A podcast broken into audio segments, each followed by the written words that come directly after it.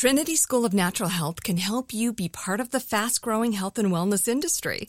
With an education that empowers communities, Trinity grads can change lives by applying natural health principles and techniques in holistic practices or stores selling nourishing health products.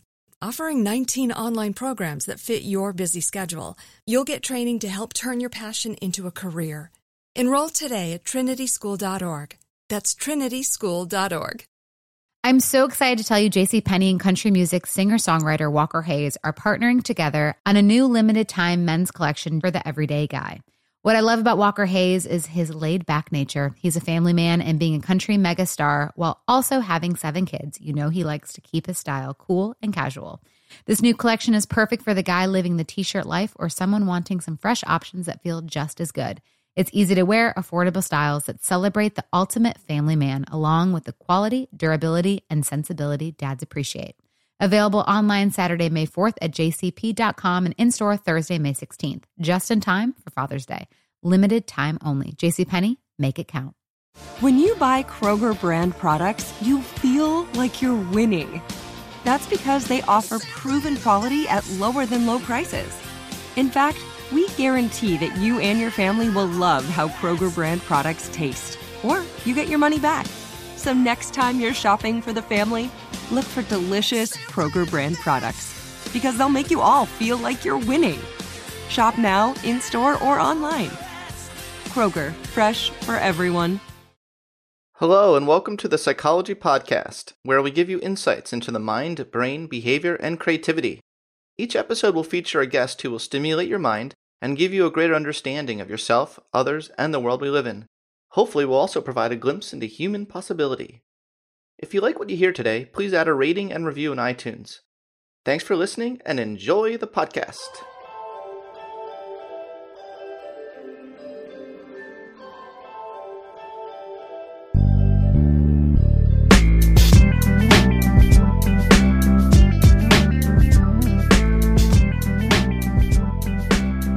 So today I'm really excited to have Melissa Dahl on the podcast.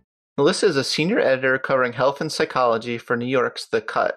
In 2014, she co-founded New York's popular social science site Science of Us. Her work has appeared in Parents and Today.com. Her new book, Cringeworthy, is her first book. Hey, great to chat with you today. Nice to chat with you. So, awkwardness. Wow, what a topic. Has no one else ever really covered this topic before in a popular treatment? Well, I, no one had really covered it in the way that was interesting to me. I mean, because to me, the way I understood it was was sort of like a feeling, you know. Like I think as I was working on this book, people would would hear that I was writing a book about awkwardness, and they would say to me like, "Oh, you don't strike me as particularly awkward," and you know, I will, I would, you know, be like, "Thank you, I will, I will take the compliment," but um, but that's kind of not what I was curious about. I mean, I'm glad I don't come off as awkward, but I feel this way a lot. I feel kind of self conscious and I feel uncertain about what to say or do next. And I feel just, you know, I'm kind of like thinking about like, oh, why did I say that? Why did I do that? That was dumb. Um, so yeah, I couldn't really find much that had covered it in that way that I was interested in. So um, I was just like, okay, I guess I'll do it myself. yeah, no, I'm, well, I'm glad you did. I mean, it was a really uh, hallucinating book. But I did wonder about this thing that you know humans are funny creatures you know like dogs are never awkward. They never feel awkward. You know they they do the most awkward things but they just don't care. Um, yeah, yeah absolutely. I mean that became an interesting kind of distinction for me. There's like a difference between you know someone someone might say or do something that makes everybody else in the room feel awkward but they didn't notice it. They didn't feel that way. They don't see it the way somebody else sees it. And that made me think about it. Maybe it is kind of an emotion in the way it kind of spreads like that. So yeah, that, that distinction was really interesting to me to think about. Yeah. And you went through this big journey where you're now like awkward proof or whatever, you know, like it seems like, or, you know, you've really, um, just really kind of overcame it in a sense that like a lot of things that used to really bother you or get to you, you just kind of, they kind of roll off your back and you become more of an explorer of people. Is that right? Oh, that's completely true. Yeah. I mean, honestly, when I set out to write this book, I was just looking at my uh, my contract the other day, and it says that I was going to write a book about like overcoming awkwardness, and I, I guess it sort of was that in a way. But my initial idea was to have it be more something like, you know, how to finish this feeling from your life forever. You know, I never want to feel this way again. And I feel it to a lesser degree now. I still feel it and I'm glad I do, but I'm like that is as afraid of it anymore. You know, I'm I'm kind of like more comfortable just sitting with the awkwardness and kind of thinking about it in different ways. Like maybe it's a signal of something that it could be a signal of something I might want to change about myself. Like uh, maybe that's where the discomfort is coming from. It could be just discomfort coming from uncertainty or that kind of thing. But yeah, I found that I'm kind of able to be a little more straightforward in situations that would have scared me to be straightforward in now. Yeah, it's been a it's been an interesting awkward journey. well, does overcoming awkwardness does it go hand in hand with overcoming social anxiety, overcoming fear of rejection? Like is there a whole system of psychopathologies that are addressed if you like tackle the fear of awkwardness? Do you know what I mean? Yeah, so I started to think about awkwardness as sort of like you know like a lesser like feeling awkwardness is sort of a lesser version of of social anxiety. Like people who have social anxiety feel this to the point where you know it holds them back from doing things they really want to do maybe even you know things like going to a party or or just ordering food on the phone although i guess none of us have to do that anymore. But uh, yeah i think there's there was a lot of interesting things to be learned from some of the folks who study social anxiety. One of the things i really loved was there's this guy stefan hofmann at Boston University at this um, anxiety center over there who works with social anxiety patients and does this kind of like exposure therapy with them. He calls it a social mishap exposures. And he basically asks them to come up with, you know, what's like the most embarrassing thing you can think about, you can think of doing. He's like, okay, now go do it. And so he'll make people go do things like, you know, he's had people go do things like go to a bookstore and say, Excuse me, do you have any books about farting? or um, or like go to a drugstore and you know go to pick up a pack of condoms and say, "Excuse me, do these do these come in any smaller sizes?" and the point is like not to not to humiliate these people, not to scare them. The point is kind of to make them face these social fears and come out the other side and, and realize like, oh, you know, I lived, I survived, and that was uncomfortable, but it didn't kill me, and and it wasn't actually that bad. So the, the point he kind of tries to stress is to lighten up and to take yourself a little less seriously, which is, I think, anyone who feels awkward often. Yes. Uh, those are good lessons to learn. That's a lesson I am always learning. I love that. I love that. Don't take yourself so seriously. You know that that reminds me of what kind of skills you learn in improv. And I know that you did it. You took well, you took like a four week improv course, isn't that right? I did. I did. It's so funny. I actually, um, I, I mean, I say this in the book. I actually took it just almost as like a, a stunt. You know, I was just going to write about it and then make fun of it and then like go back to my life. And then like, I actually really, really loved it. It kind of, for me, I think worked as like an awkwardness exposure therapy because I think a lot of awkwardness comes from uncertainty. You know, I don't know what to say next. I don't know what to do next. And that's what improv is all about. There is no script. You just kind of are thrown in and all right, figure it out. And I don't like situations where I don't have rules. I don't like situations where I don't feel in control. And it kind of made me confront that feeling and get over it and make mistakes and look stupid in front of a classroom of people. And and it was fine. And it was actually really, really, really fun. I was so surprised at how fun it was. wow, that's so interesting. I can't stand situations where there are rules. Like, what does uh, that oh, say really? about me? Yeah, I hate rules.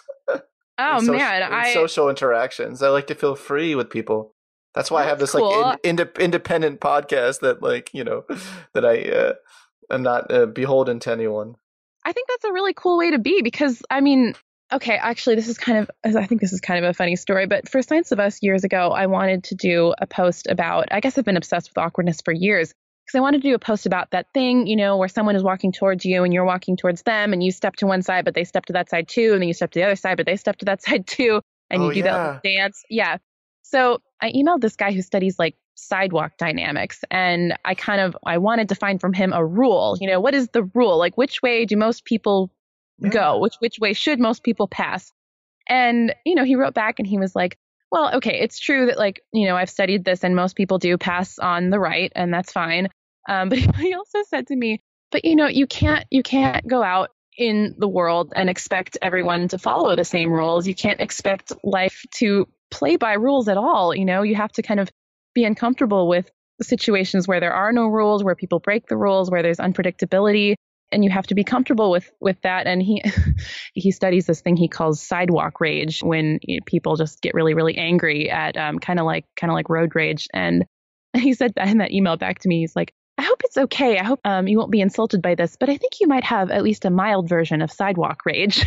oh, sidewalk rage. Hilarious. Yeah. Anyway, so I think that your approach to the world is a really is a really nice way to be because there are rules that govern social situations, but they go off the rails a lot. So it's I think it's better to be comfortable with the times when they go off the rails. Totally. And and by rules, you know, I think that I really value in social situations there being like a a common respect. I mean, I, when I say no rules, I don't mean like you know yeah i just love it when i get to call people bad names you know like you know that's not what i'm saying i'm saying you know like i like there's kind of like a mutual just kind of like safe area to uh that we know that we can speak our mind. I like that. Okay so that's really cool that you really confronted this head on. I mean that's that's brave in a lot of ways. also, you know, I think a lot of people, a lot of journalists just love writing books that are like self transformation or self discoveries because it kind of like writing the book gives them an excuse to be brave. You know what I mean? Mm-hmm. Like they're like you have in your head, well, I gotta do it. You know, like you know, I gotta do it. It's gonna make a good story. You know, like maybe if you maybe if you didn't have this, would you have taken as many risks if you didn't have the book contract? No way. I mean, one thing I certainly would not have done is I participated in this show called Mortified, where people get up on stage and read from their teenage journals. And I kind of was familiar with the show. I'd heard of it, but it just horrified me, just the the, the whole prospect of it. I certainly I would not even have attended the show, and let alone have been in it. And and I'm so glad that I did. I just have such warm feelings towards towards that show now and, and, and my participation in it. It's actually really cool. that is really awesome. Like huge congratulations. You read your middle school journals, is that right? Yes, I did. Uh, my seventh grade diary in front of a crowd of strangers. Do you have any entries you can read right now for our audience? Do you Ooh, have any uh, memorized? Uh, I have a lot of it memorized. I mean, I, I there's one. The book opens with a line that I wrote in 1998 in my journal, which is, "How come no one here likes Hanson?" Um, and I think the rest of it goes. Um, and it's still true. It's still true. I know. I know. Think the rest of it goes. No um, offense. No offense. I might have Hanson on my podcast. I should say that. oh my God. Let me know when you do. I'll be back. I'll have you come but yeah, guest, yeah. I mean, I, I, guess I could read from it. My book's across the room, but I, I, or I could just tell you about it either way. But that was good um, enough. I feel like that was okay. Uh, all the awkwardness that we, you know, can that we need to pretty good um instant awkwardness um i mean maker. i don't know like i was like into the backstreet boys is that weird like, like i wanted to be in a boy band. but they were cool. They were cool. Yeah. hanson was like cool for like a couple months and then they weren't and i held on to them but yeah. Um, so you say uh, awkwardness is self-consciousness tinged with uncertainty in moments both trivial and serious. You know, I just wonder how much we kind of create drama for ourselves that are unnecessary. Like I look at uh, the way Obama interacts with people. He is so smooth. Like I've never seen if anything's awkward, he just doesn't come across that way. Like even if he says something awkward or someone does something awkward, he has a way of making the situation not at all appear that way. Like it just everything looks oh, yeah. smooth. So I don't know. Yeah. Well, so something that helped me think about this is there's all this research kind of linking self focus and anxiety or, or like nervousness, you know? And yeah. kind of one kind of triggers the other. And then you know like when you're nervous you're more self-focused. When you're self-focused you're more nervous. And so a lot of awkward moments can be kind of exacerbated by like you get nervous and then you start thinking about like well, what what do I do with my hands? What do I say? You know how am I coming across? How does my hair look? And that's not helping you know that's just getting you farther and farther in your own head. And so I think somebody who's really smooth like that like Obama or somebody like that just is really good at not focusing, not getting in their own heads like that. And um, I mean, this is what you know psychologists who've, who've studied this have, have told me that one way to break out of this is just to focus on on anything else. You know, focus on the person in front of you. Focus on you know. I wrote about this actually the other day for um, for the cut. Um, I really hate doing self promotion. I'm a pretty self conscious person, um, but I've had to like you know, go out and, and do interviews like this and, and do some things on camera. And I just, I just hate it. But yeah. one way to, to get over that is to kind of like separate the self, like take the self out of the self promotion, you know, and just think about it as like, don't think about yourself. I'm just trying to think about, okay, this is an interesting message I'm trying to get across. These are interesting ideas that I think are, some of them are very funny, some of them are very useful. I think they're all very interesting. And I'm just kind of the conduit to get those ideas across. That's so, so yeah, so I think that a lot of awkwardness can be avoided for yourself and for other people if you just don't focus on yourself so much. Yeah, no, I mean, that's great advice for like a lot of things in life. Yeah. So there was like a very seemingly simple question, yet it, it's gotten me thinking a lot. You wrote in there that a, a scientist who studies uh, studies self reflections and things said, "Isn't it strange to think you've never seen your face, as in your actual face, Yeah. unaided by mirrors or pictures or videos?" Now, is there anything we could ever create where I could actually see my face? Like, is any technologies we can? But any, as soon as you introduce technology, you're suddenly removing yourself from the the thing. Yeah, So- it's so weird. Hmm. I mean, all I can think about is like if you could somehow like Astral oh, projection. I don't I don't know. Yeah, astral proje- projection is probably an avenue worth exploring. yeah, I mean that's the only because other than that, it's like you're always seeing, you know, yourself in a mirror or you're seeing your your reflection or uh, a, I a just- photograph. I'm just trying to think It's of all weird. sorts of work. I'm trying to think of all sorts of workarounds to this. Like my mind has just all, throughout the day just been like people who have really long tongues. I mean, you can like touch your Yeah. nose. Like, is there? Can people pop out their eyeballs enough to like look at their face? do you know what I mean? That's, that's the only way I think you can do it. I, I wrote that sentence and I was like, wait, is that true? And I think that's that's got it. That's it's true. Yeah. I mean, it's it's it's so weird to think because about. well, it's But it- not okay. Look, it's not like like look right now. I'm I'm seriously hung up on this. Okay, look, like my Yeah. eye, like my eyes, like wait, it's not true. Like like I can see my hands. yeah. there's aspects of me I can literally see that are outside of myself, Yeah. right? I just can't. And so people, so there's got to be a way to fix it so we can see our face. I'm seriously getting hung up on this. Like if I, I look, know. if I look down at my nose, I can see my nose. Wait, that's so I'm actually so so I am actually literally seeing the real nose. Do you know what I mean? Like there's got to. Yeah. don't. I think I'm going crazy well, over this.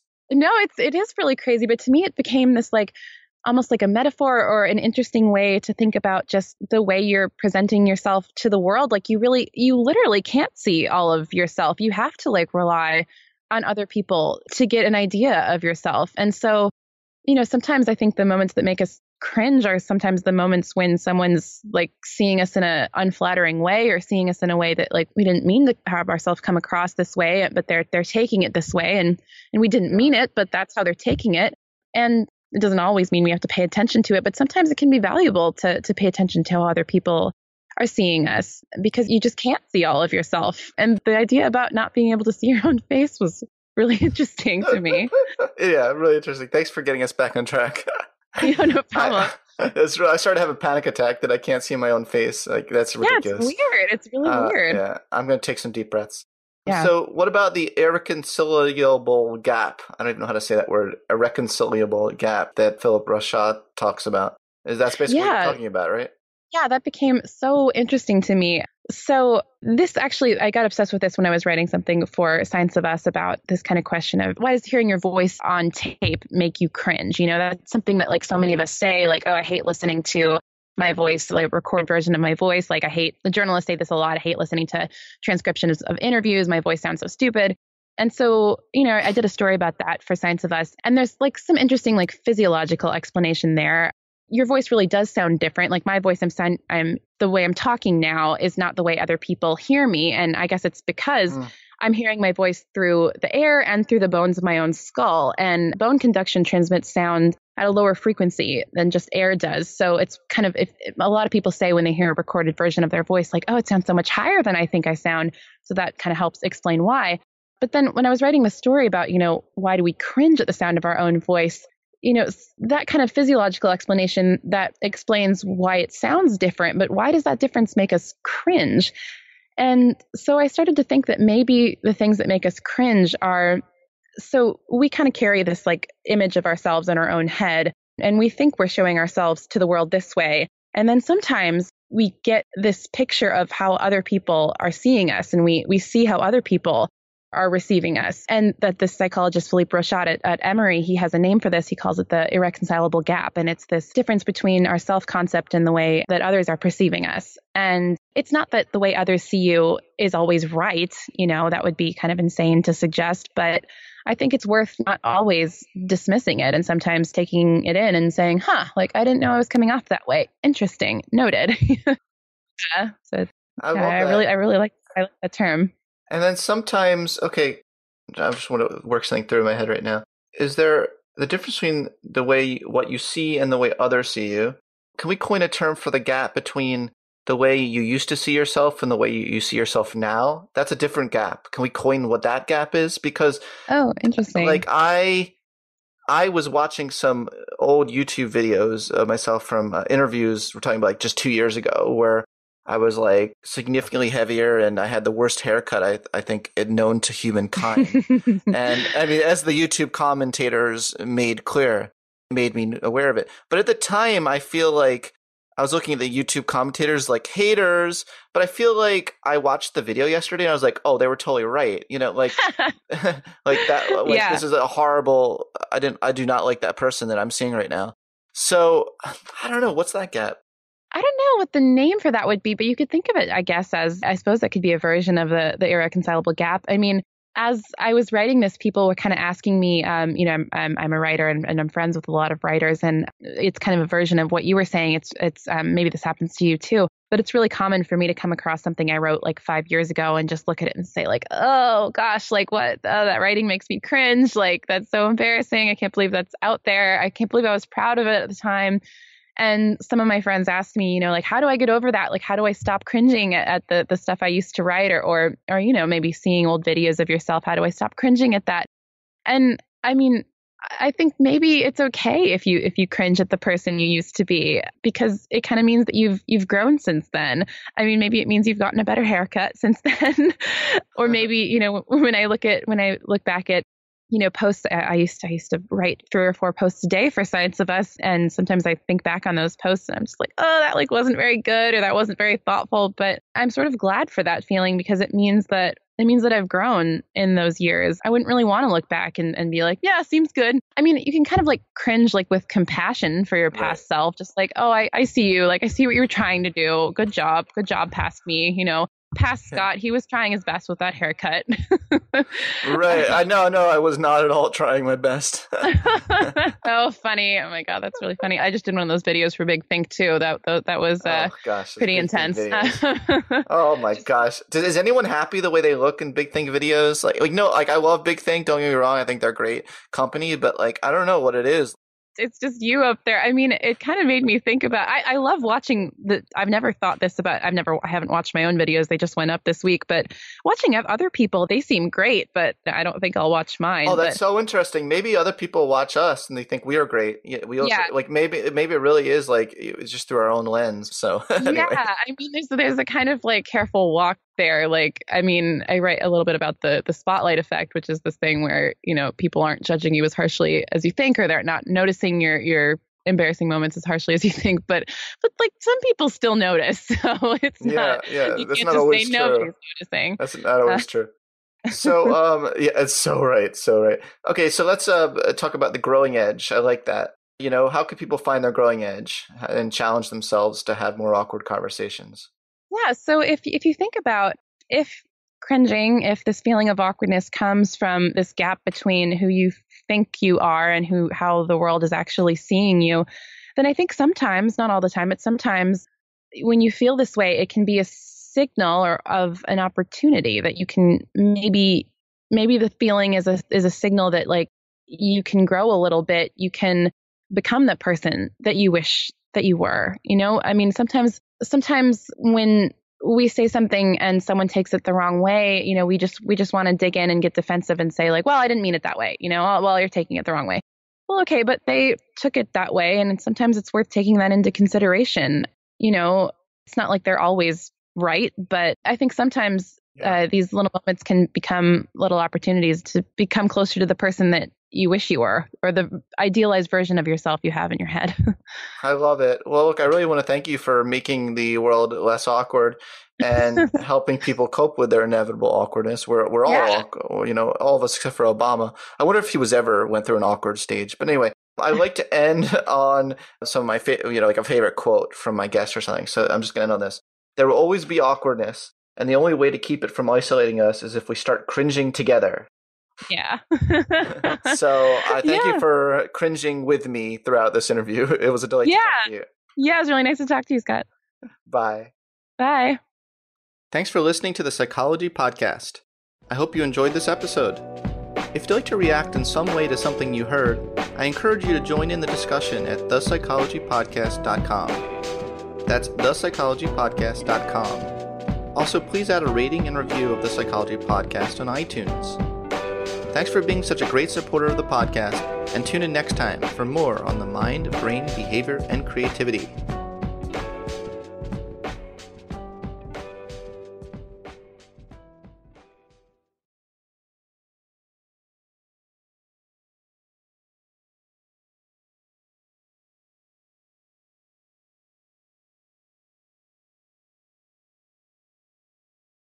This show is sponsored by BetterHelp. It's a simple truth. No matter who you are, mental health challenges can affect you, and how you manage them can make all the difference. That's why everyone should have access to mental health support that meets them where they are and helps them get through.